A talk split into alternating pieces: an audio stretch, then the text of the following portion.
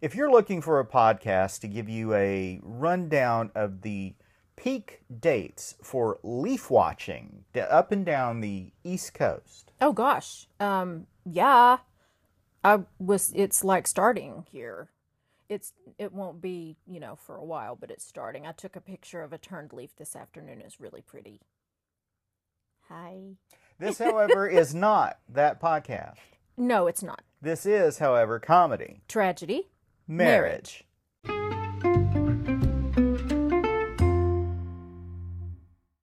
Welcome to Comedy Tragedy Marriage, the podcast where a longtime married couple gets together each week, taking turns selecting a movie, TV show, or documentary to watch.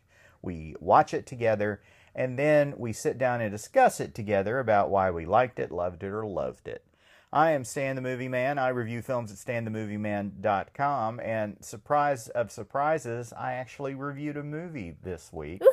It is uh, a, a small film that may not be playing everywhere. It's called Bottoms. We may talk about more uh, more about that later on. You, but you can check out my review at stanthemovieman.com. You can also check out my video review on YouTube. Uh, I don't have a uh, specific URL since I don't have enough followers or views, but just search Stan the Movie Man uh, and and look for the most recent video uh, on YouTube. Uh, Threads, spout, spout threads. oh yeah.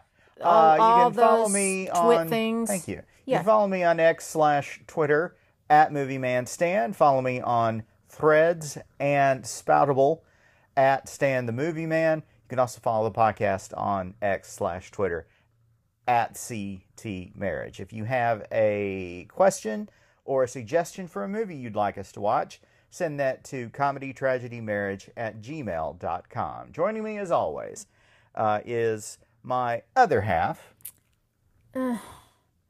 So worried. Maud the so worried broad. Yeah, Yeah, worried. yeah. Uh, it was your choice this week, so why don't you tell us what we watched? It was. Um, it was my choice, and I chose something that's kind of been in the back of my mind for a little while, thinking, hmm, looks intriguing. Um, so we watched the 2022. Um, it's it's described as a psychological thriller. Um, directed by Olivia Wilde. It's called Don't Worry, Darling. Um, it was in theaters to begin with. We streamed it on Netflix um, for free um, Well, because we I mean, have aside it. from paying for it. But well, we we pay for the thing, but Yeah. uh, no commercials interrupted. Is what I'm Right. saying. But anyway, um, the movie starred um, Florence Pugh, Harry Styles, Olivia Wilde, who also directed the film. This was not her first directing rodeo, um, but it's still earlier in her directorial life. I think it's only like maybe her second feature. I think so. Yeah. Um, Gemma Chan, Kiki Layne, Nick Kroll, and rounding out the cast is Chris Pine as a dude named Frank. Um, the film was written by um, Katie Silberman. It was apparently based on a spec script by Silberman, also Carey Van Dyke and Shane Van Dyke. Um, it follows uh, a kind of an ensemble cast, uh, but predominantly um, Florence Pugh's character Alice, um, living in this like idealized community out in the desert. Um, it's very Mad Men looking. It's it's the era is late fifties, early sixties, from best we can tell from the fashion and the cars and the architecture um, and the soundtrack, which alone is worth the price of admission as far as I'm concerned, because the music in this movie is just um, very well selected and very representative of the era. Um, Florence Pugh's character Alice um, is um, going along with her husband Harry Styles, and um, he was originally supposed to be Shia LaBeouf, but Shia LaBeouf, for whatever reason, didn't Shia in this film, so Harry he harried. Uh, he got LeBoufed. I didn't know if he boofed out or if they boofed him. Well, that's part of the controversy that we'll get to. Yeah, later. there's a whole bunch of ish associated with this movie, which I, you know, some of which I don't really get, and uh, most of it I don't get because I just don't follow stuff like this very much. So Stan picked the wrong partner for this podcast, but here we go. Um, anyway, It's not about what happened around the movie. It is about the movie. It is well, and some of it is about what happened Well, around the movie. I mean, the podcast is about the movie. Oh no no no no no yeah right. Um. Anyway, I don't know where I was going. Um. Uh, Florence. Harry Styles, Florence Pugh, married. Yeah, they're married. They they seem to be like newlyweds. Maybe They're they're quite on each other they're he's all the time. as Leanne Morgan would say, he's still tickled with her. He's just so tickled Yes, with and her. he enjoys tickling her oh oh yeah. Um. Yes. In yes. various ways. Yes.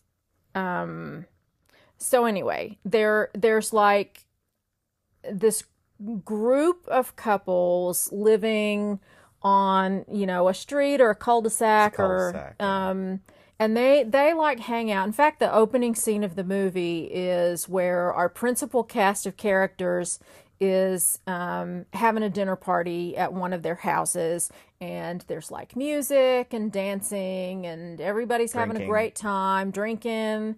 Um, everybody's having a great time.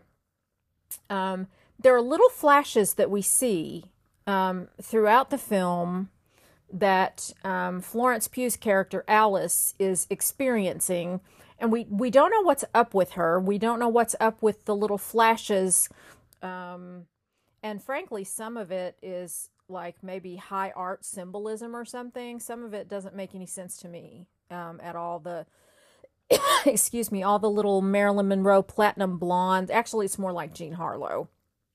Um, all there's like a chorus line of Jean Harlow clones, Like showgirls. showgirls, yeah, um, that we see just flashing periodically throughout the film. I don't really get the symbolism of that at all.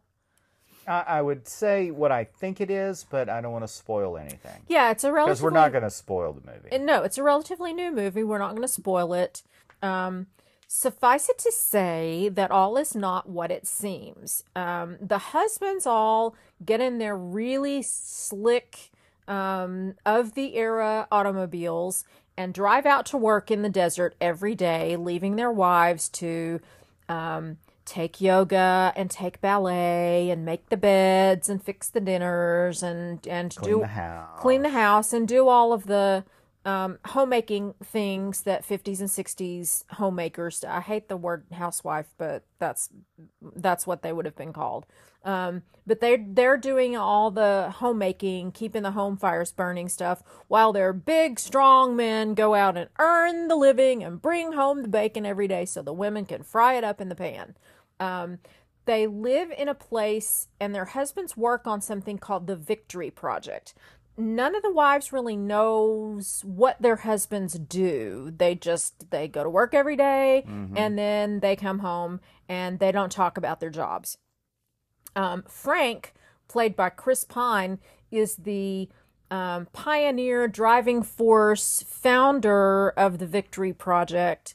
And he is he is something of a very charismatic um, character. He's um, not Svengali is not the right word, but he's he's um, he's very like there are radio addresses from him every day that the women all tune into. It's like a cult leader.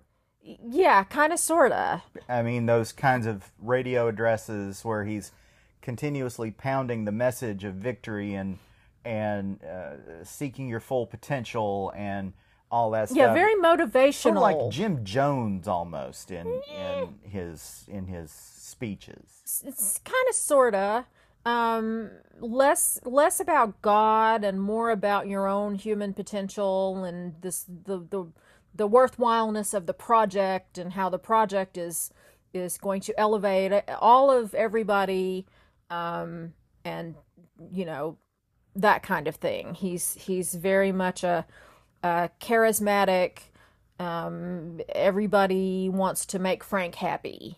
Yes, Frank is is the leader that must be pleased, otherwise you could be taken out off the project immediately. Ejected. Yes. Ejected from the community. Mm-hmm. Um, the community itself seems to have edges. Like they don't want you to go too far into the community. Well, they, they don't want you to go into the desert towards where the men go to work. the yeah the headquarters, Yes. which is a kind of like a space pod looking sort of It's like a round dome shaped building on top of a of a small mountain. Yeah. And um, you know, the women don't go there. And the there's a trolley um that, you know, takes takes people, takes women, the women to, you know, do their shopping or do whatever it is that they need to do, but it has a very specific route that it follows and it only goes so far. Um a pivotal point happens when um, Alice has decided to take a break from her day, take a ride on the trolley, and she notices, and the driver notices that she's the last one left. She looks out the window and sees a plane about to crash, and then hears it crash. And she's like, Oh my God, did you not just see what happened? I'm going to sneeze. I'm sorry. Bless Excuse it. me. Goodness gracious. That was that large baby. and sneaky. Um anyway, she sees this plane wreck happen and the trolley driver is just like do do do do do do do do nothing to see here. Let's just I don't drive over that way. That's right. I We can't don't go that th- way. We don't go there. Um she decides, well, you know, um, I'm not having this. This is this is very bad. What has happened? So she gets off the trolley and takes off running and things get weird and um, proceed to get more weird Mhm. and we see more little flashes of weird Mhm. and um, again not to spoil but all is not what is what it seems in this community Mhm. so in fact you and i both thought there's there's i suspect something is happening here Yes. Uh, as a matter of fact, I told you not long into the movie Mm-hmm. because I was aware of the look of the film and it was too and, perfect and all of this, and it, the colors are very saturated in Mm. the community. Um, it's all very uh, primary or day glow or uh, like- bright cheerful yes, very stepford and creepy yes, um, which was a comparison that was made for this film. That it was Stepford like, like Stepford Wives, um, but it isn't that exactly. Um, and I said to you, there's a twist coming, obviously, Yeah. at least obviously to me, that this this whole community is not what it appears. yeah Are now my thinking was, are they in some sort of ex- psychological experiment, or are they uh, being observed by aliens?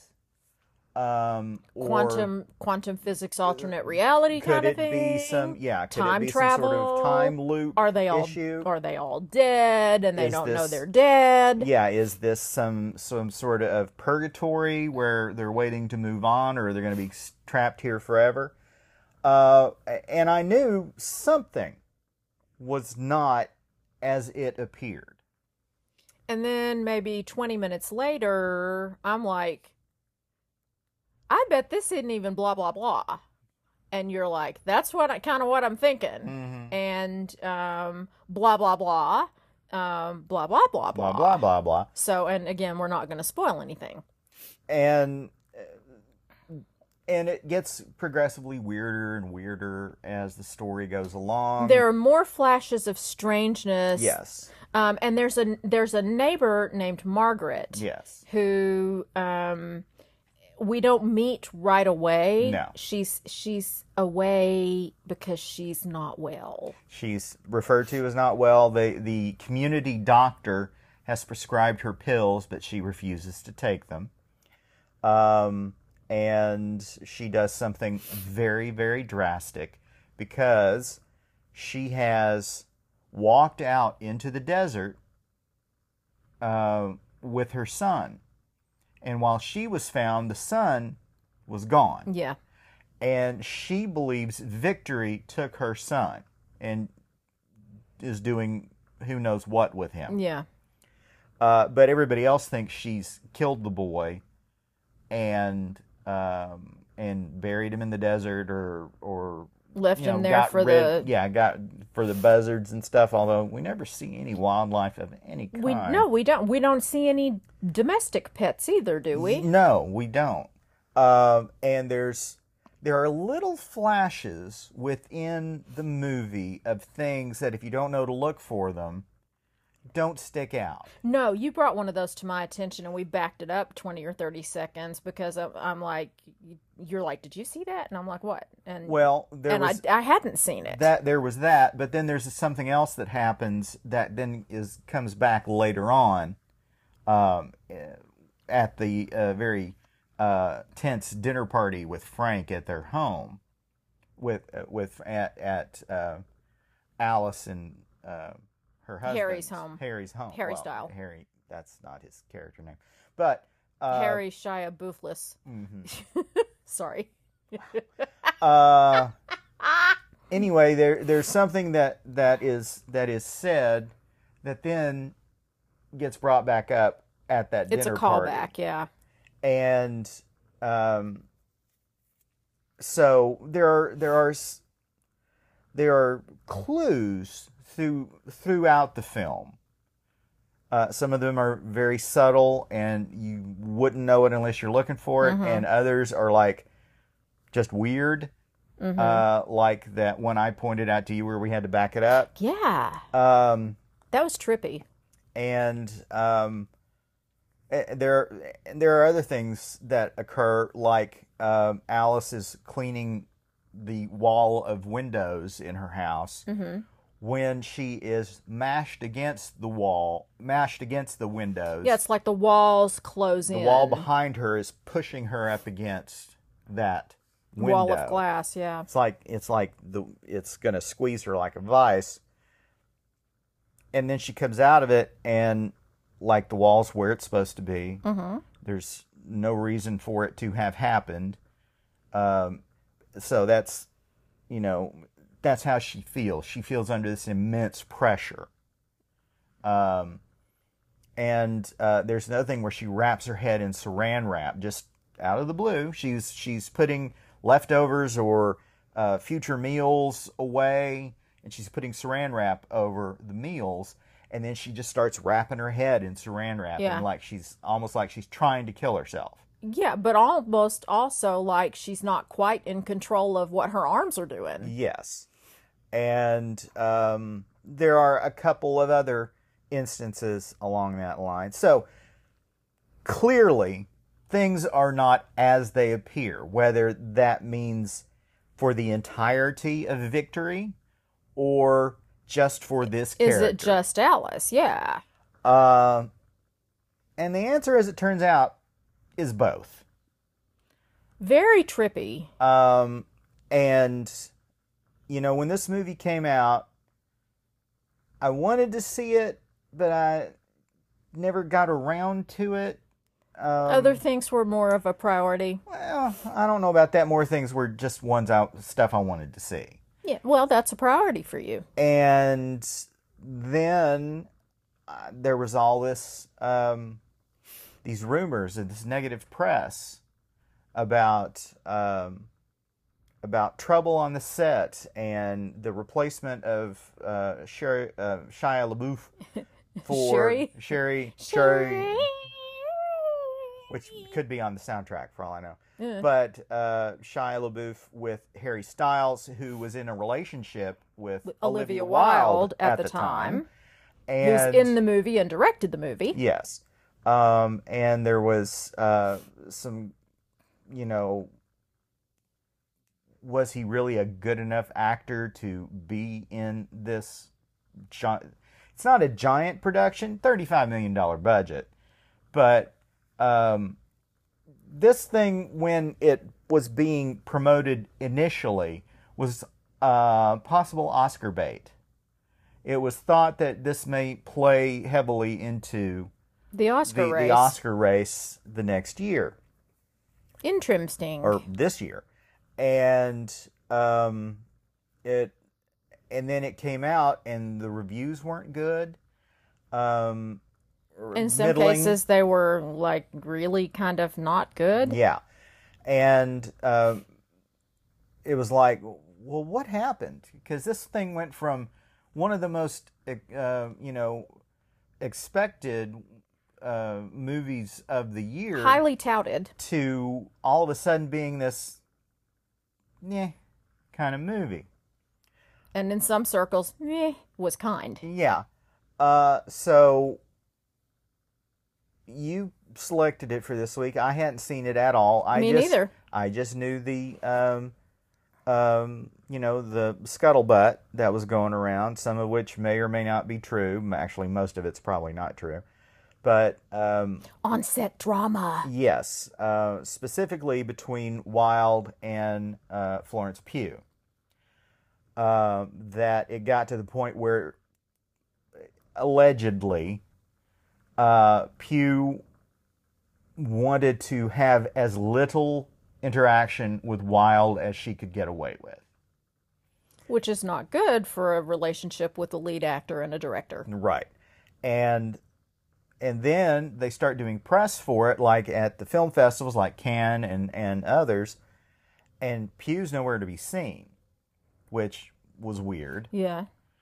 And and then there was the whole thing which turned out to just be just complete garbage. A big bag of nothing. uh, when it was thought Harry Styles spat in the lap of Chris Pine. They were sitting next to each other, and there was uh, he made some he leaned over or something like that, and then Pine immediately looked down into his lap. So people were going, "Did did Harry Styles spit on Chris Pine?" Jeez. And it what he didn't. And both men said, "No, it's not. That's not what happened at all." It Ew. um, and and then the thing with Pugh uh, and uh, Wilde, and then the Shia LaBeouf being fired, LaBeouf, however it's supposed to be pronounced, uh, being fired, um, or did he quit? Did he go off to do something else? Was it his choice to leave? Uh, there were some text messages released on his end uh, from Wilde saying, um, I'm not ready to give up on you yet, and perhaps this is the wake up call Miss Flo needs.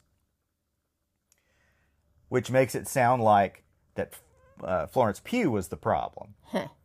But she keep, but uh, Wilde kept saying, no, no, no, no, no, no. I fired him. He didn't leave of his own choosing. He just was not delivering what we needed. And when when LaBeouf was asked about that, he said, "It is what it is." So, Which means uh, basically nothing. right. And the the whole issue between Pugh and, and Wilde was basically misogynistic tabloid rumors because these two women and, and a movie written by another woman, uh, there there's got to be some catfighting because these two women cannot you, you can't have two women in that sort of prestigious power Yeah. positions the lead star and your your uh, director, Director. they they're, They they can't have possibly to, get they- along. yeah they can't like each other they have to you know be trying to establish yes so this movie was doomed before it came out um Well, there is the school of thought that says all publicity is good publicity. There's the other school of thought that says maybe not so much. well you know it won its opening weekend yeah. yeah, at the box office. Um, and it did not earn three times its budget back, but it earned, Earned more than twice. a, a decent amount. Um, and of course, there's sales to you know streaming, Streaming, platforms yeah. and and also um, people who buy it or rent it on said streaming platforms. So, you know, So it's going to do okay It- financially. it may break even. Um, but the question is, is this movie any good? And I enjoyed it. I did too. I I I liked that it, uh, you know, it gave me little hints that things were not what they appeared. Mm-hmm. Um, and the um, I don't know about you, but the the sexual chemistry between Pugh and Styles was off the hook. Seemed pretty. They liked each They- other, and, and they're both gorgeous human yes, they're beings. both okay, very attractive, so but quite frankly, she is just stunning. And um, um, it, they when when they were together, and when things were quote unquote good, hmm um, they were just impossible not to watch. And like Yeah. when they're with all their friends and they're having a good time and laughing and drinking and singing or whatever, um, it's a very appealing couple amongst a bunch of other mostly appealing Yeah. couples.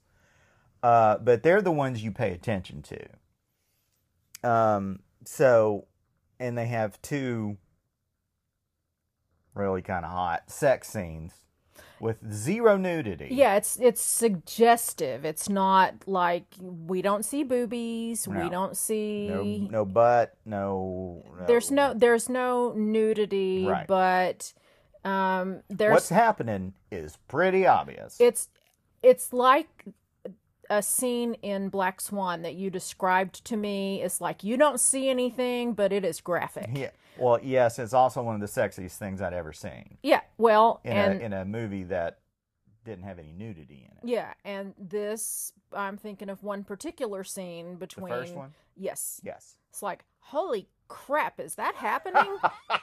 and it big fat was, and there was no nudity to be had, and it was steaming hot. Mm-hmm. Yes, it was. So this movie's not for the kids, folks. No, it no. not Um, but there's. Uh, And there are some grown-ups who say that it's not for grown-ups either. eh, but well, eh. they- we don't pay attention to them. Uh, but I enjoyed the movie because it kept me guessing. I did not know what was happening really until near the very end. and the ending, while it is not, it this is not a movie that ties things up in a neat, tidy little bow, and usually that really cheeses me off when that happens. I think that in this particular film, it kind of works. I don't think the the reveal of what is happening was quite as powerful as, As it I could would have have liked. Yeah, Um, now it is they could have made more with that. Yes, it is still very troubling hmm because I'll just say one of the couple is not involved in this willingly. Um, that person is being forced to engage in this lifestyle where they have had to essentially be brainwashed into believing that what is happening around them is real. Yeah, the Victory Project, the Victory Project is is actually an, an insidious, creepy thing. Yes. And it's so uh, when we get when we go to the aha moment Yeah. where uh, this is what it is, it just I don't think delivered the kind of punch I wanted. It could have been stronger. Yes, I Um, agree. you know, had it been some sort of insidious government plot or aliens, as I mentioned before, which seems unlikely, or even just a, a, a rogue mental hospital that was trying a new treatment and that got out of hand. Yeah, alternate universe. Multiverse, quantum time travel, weirdness. I mean, it could have been any number of scenarios. Yes, and we're sort of spoiling it by saying it's none of them, but I just it just did not give me a payoff like I wanted. I'm sorry. I wanted it to be like a a, a real Like a punch, in the, face. brain, and like mm, no, it wasn't. It really wasn't. Well, because we had both kind of figured out, sort of, like not the logistics of it, but we had figured out what it was. We just didn't figure out exactly how what it was, It yeah. was how it how it was what it was. Yeah, and I overall I enjoyed it. And when things start getting tense near the end, uh, where she is fighting against the control, um, it was like, oh, okay, this is there are some some possible repercussions Yeah. for her expressing herself, just like um, there were repercussions for Margaret uh, and her husband when she, you know, Went off into the desert with her kid. Well, and after that, Yeah. Oh yeah. the uh, the the things that happened that she did after that, um, where they just disappeared from the community, um, and they said it was because Margaret required more attention and help than they could provide, so that meant that her husband couldn't be there. More treatment. More treatment. Yes. So it's you know it it felt a little bit like a letdown when you finally figure when they finally show you what it is. But still, you know, Sony and PlayStation have come out with their uh, um, PlayStation VR 2 headset, which is supposed to be an improvement over the original uh, where you can be immersed in the worlds of their various video games. Oh. Lord. There's, I don't want one. Uh, I don't play with the PlayStation as it is enough to justify even having it. Um, Sell it. Sell it. no, I can't do that. Fine. um, there, um, you know, there are other uh, augmented reality and virtual reality headsets uh, that can put you in a world that isn't quite as uh, detailed as what we see um, in in some of the uh, you know the things we've been shown of what it will become, you know, but it, I think it's coming that you're eventually not going to be able to tell the difference. Ugh. And once we cross that line, are there people who are going to become addicted to their virtual life and never want to not have the headset on? Oh yeah. Oh yeah, because you remember. Oh, maybe you don't remember this, but when Avatar, the first Avatar came out, uh, it was such a beautiful world with these plants and these weird animals and Blue people. and the tall blue cat people and, and all of that. There were people who had Avatar depression because they had seen the movie multiple times and they wanted to go live on Pandora. Okay. And, uh, you know, whether that was just one of those BuzzFeed kind of articles or whether there was a legitimate Thing. feeling of depression in people who did not want to live on this world anymore, who wanted to live in that pretty world on Pandora.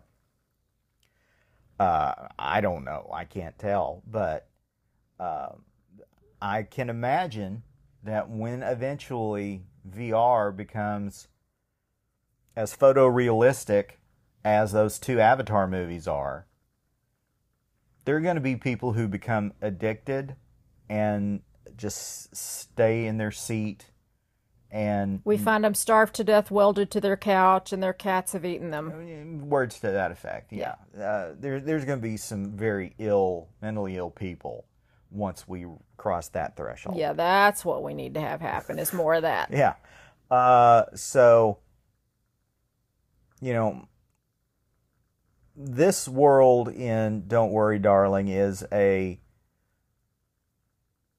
it it looks like a perfectly wonderful place to live. Um It's beautiful to look at. until you realize it isn't real. Mm.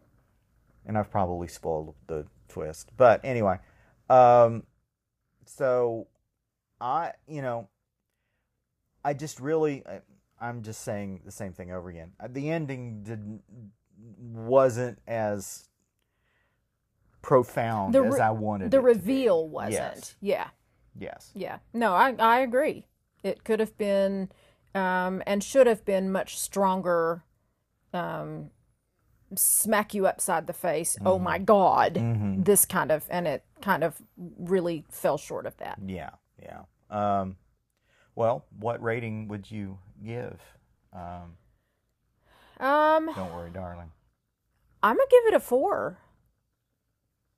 I mean, it was entertaining. It was Mhm. stunningly gorgeous to look at, from the Mhm. cast to the costumes to the houses and the furniture, the cars. Um, everything about it was visually beautiful. Even that sort of desolate um, Like, out- landscape. yeah, out in the salt flats. Uh, it it was it was Gorgeous. very pretty. Never a cloudy day in Victory. Oh no. and the soundtrack to this film is stellar. Yeah, yeah, it is. Especially if you like oldies. Yeah. Um, I would agree. It is a four. Yeah. Uh, the ending or the reveal sort of Fell a little flat. Was, was a little weak, but otherwise, I don't know why what people were complaining about as far as this movie goes back when it first came out. The Wikipedia page says that it's a 38% on Rotten Tomatoes. I'm like, holy crap, you people are cruel and mean.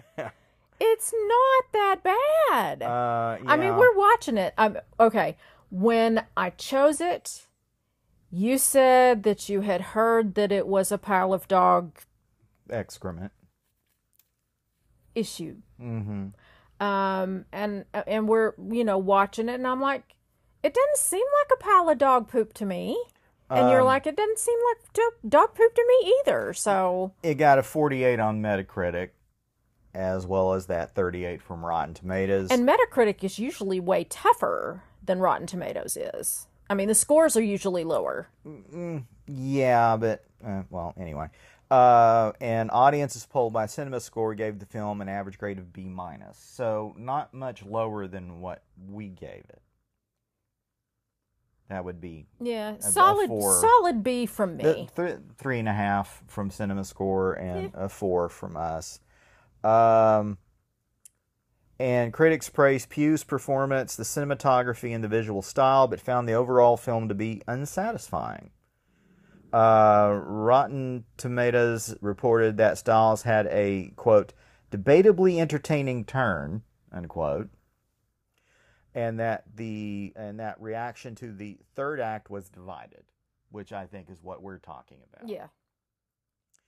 Um, but I think it's well worth the two hours. Excuse me. Um, Was it two hours? Yeah, two hours and three minutes. If you say to the very end of the um, It didn't seem that long. It did not. It did not. Um, So, so uh, you know, actually, I'm going to amend my rating. I'm going to bump it up to four and a half because of that soundtrack and because of how pretty it is. well, I'm going to stay at a four. Mostly the soundtrack. Yeah. Um, and Chris Pine, he really chews some scenery in this one. He seemed to relish playing a smarmy guy because he's usually not smarmy. No, not usually, but he's he is what you he's the closest thing to a villain this movie has. Mm-hmm. Um, and he he's selling everybody a bill of goods, but he believes in that bill of goods wholeheartedly. Often they do. Um, and he he knows he has everybody under his thumb. He knows everybody wants to please him. Mm-hmm. And there's one scene where he gives Harry Styles' character a promotion, Mhm. and then he tells Harry to dance. So Harry's tap dancing, Yeah, it's like and dance for me, puppet. yeah, and he does this. He's he do he does these spins, and uh, it's almost like he's dancing himself into exhaustion, like he's going to dance himself to death because Frank, played Mm-hmm. uh, who is Chris Pine, tells him to, and that's the only reason. Well, and it's again to me, it smacked a little bit of that scene where um, Alice is wrapping her head in saran wrap, and and it's almost like she doesn't have control of her arms. Um, the dancing scene kind of struck me that same way too. It's like I'm I'm I'm dancing myself into a froth, and I I can't I can't control it. Mm-hmm. It's like I don't quite have full control of my body. I really want to spoil this movie. Don't. But uh, that lack of control will make sense. Yeah. Uh, once the reveal Mm-hmm. comes out. Uh, but it's I I I like the movie. I liked it too, and I Um, did not think that it was dog poop. And um, I think that some of the people who were doing the ratings and the you know crit- commentary and critique and all of that were a little mean, little harsh, a little harsh. a little harsh. And and I, I also have to wonder if all of that uh, rumor and innuendo that was going around about the production Maybe affected. maybe had you know cut into the rating. Maybe. but you know normally critics real critics don't buy into a lot of that Yeah.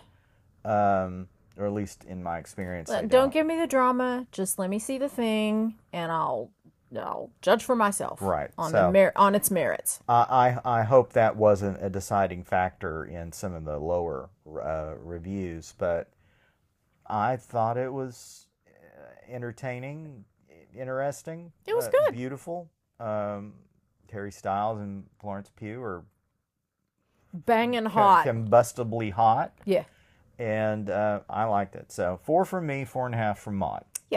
What else have you been watching, reading, uh, listening to, whatever? Okay, so I watched the 1999 ABC miniseries um, written by Stephen King um, called Storm of the Century. Now, in a departure from how these things usually go, um, the TV thing, screenplay and production wasn't a book 1st Mm-hmm. um, I think there's a there's a book after, Mm-hmm. um, which I would like to read now. But Stephen King actually wrote the screenplay.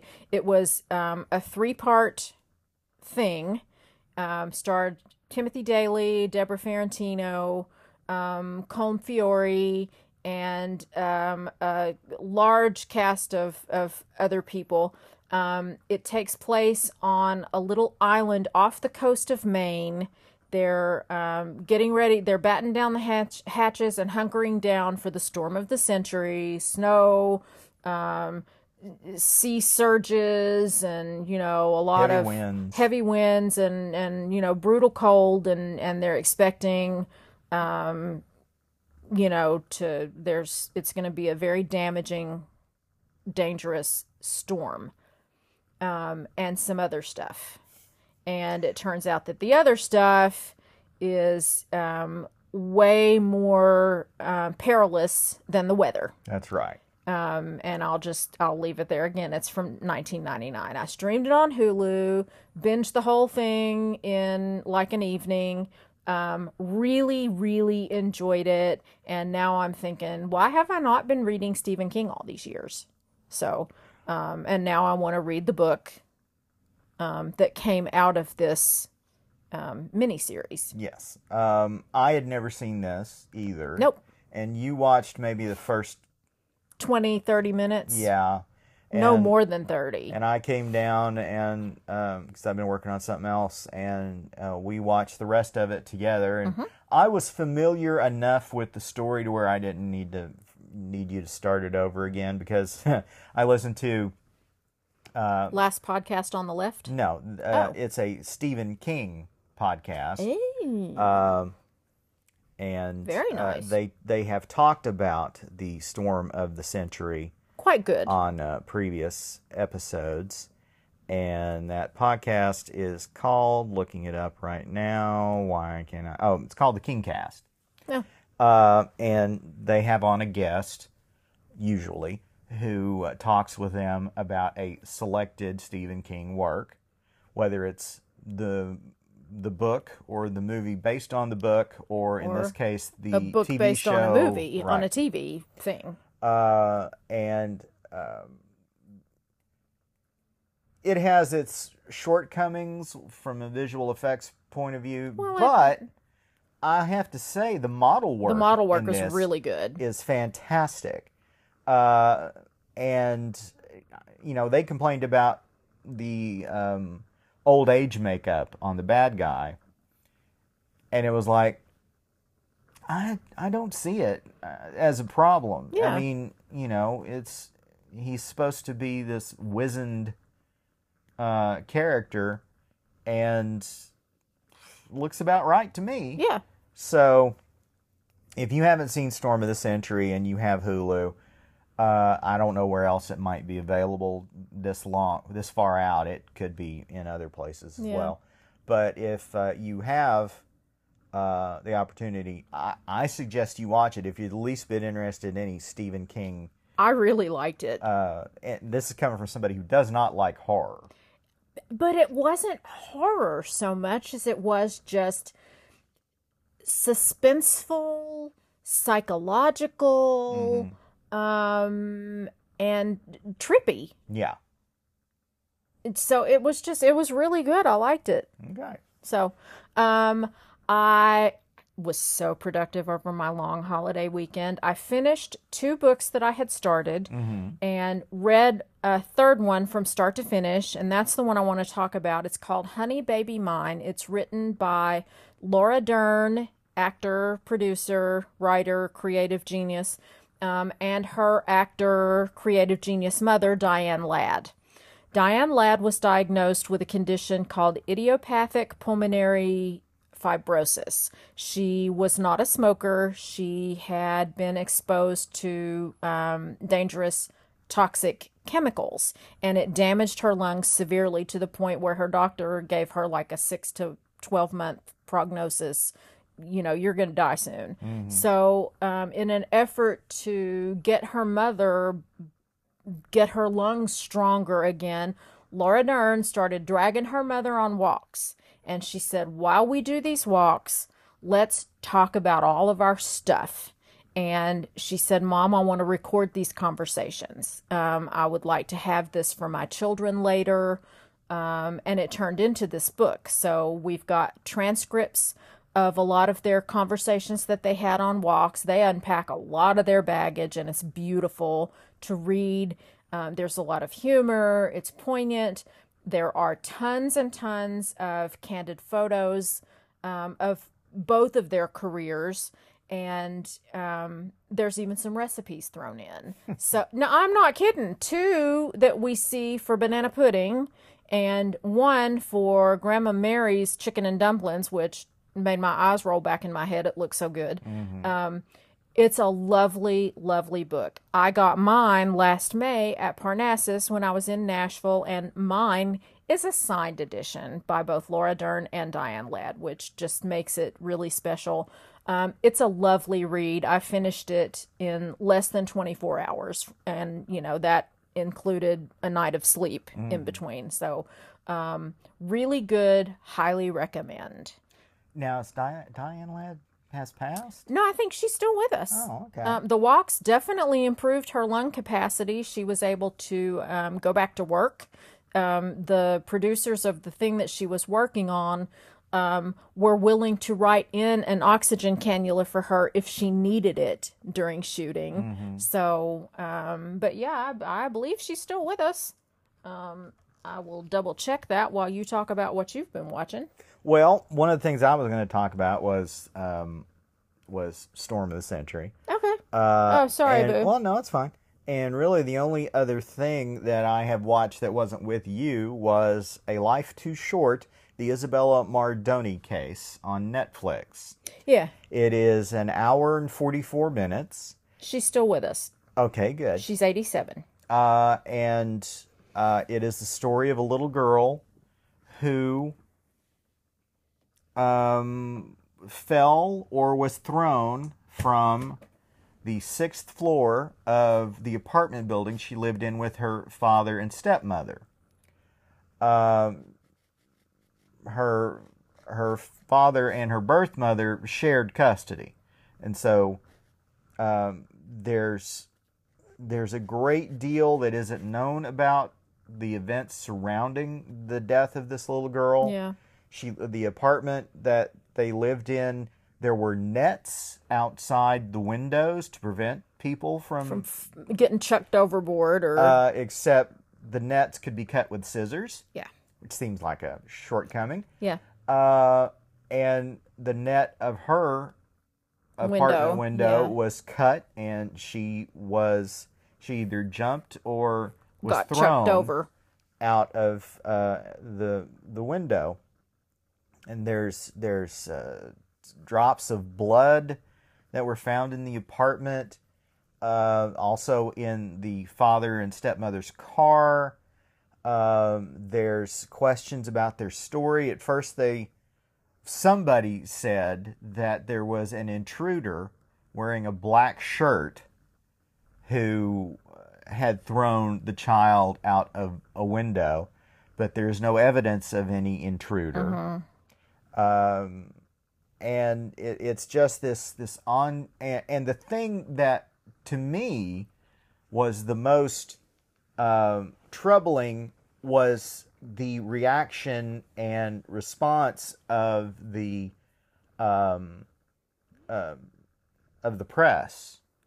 This was in Brazil. Yeah, and uh, press in other places will smell blood in the water and they will go after it like sharks after chum. and they will they will print anything they will report on anything that may be related tangentially or not to what happened in this story and sometimes it's just made up out of whole cloth Yeah.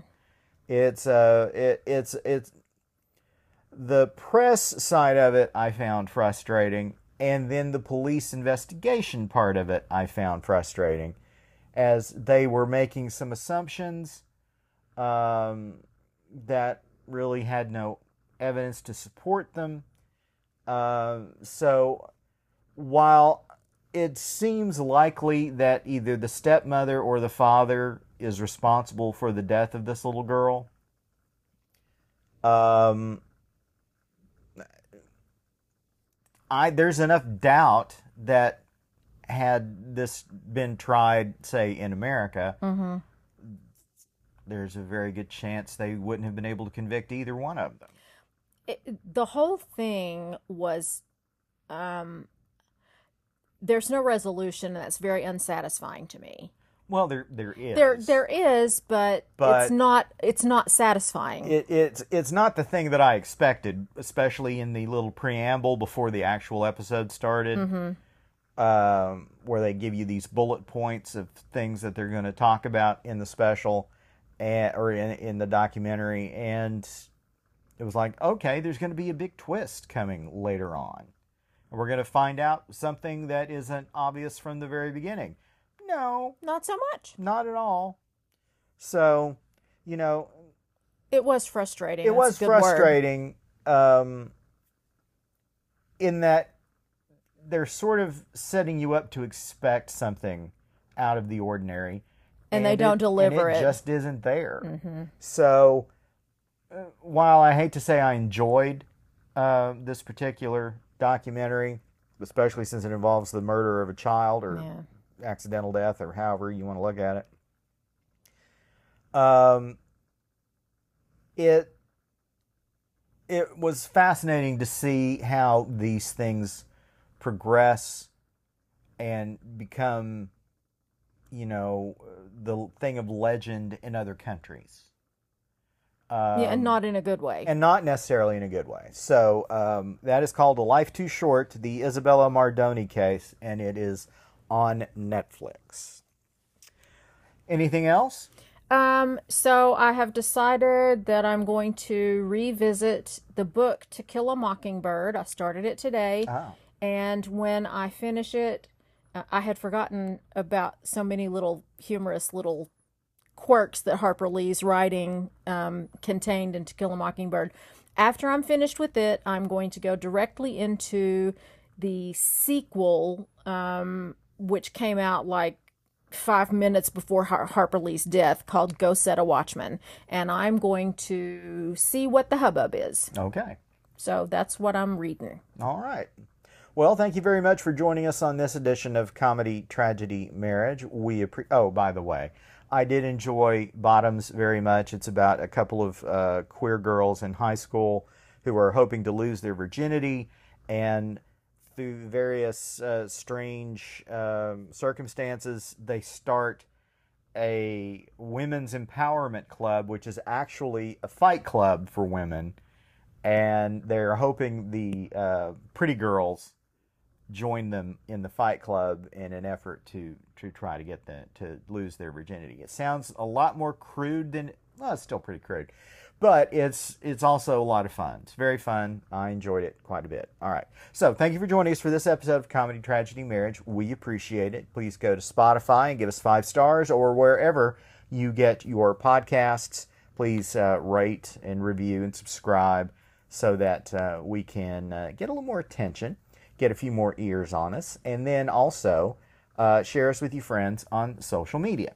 So uh, if you would do that, we would greatly appreciate it. And if you have a uh, suggestion for a movie for us to watch, all you got to do is send that to us. Tell us the name of the movie and why you think we should watch it. And send that to comedy tragedy marriage at gmail.com. Spooky season's coming, I'm just saying. I and I already know at least one or possibly two in mine. So Unless somebody tells us to watch something else, in which case true. I'm just saying. that's right. So thank you very much. As always, we appreciate it. I'm Stan the Movie Man. That's Maud the Movie Broad. Love you. Love you. And until next time. Later.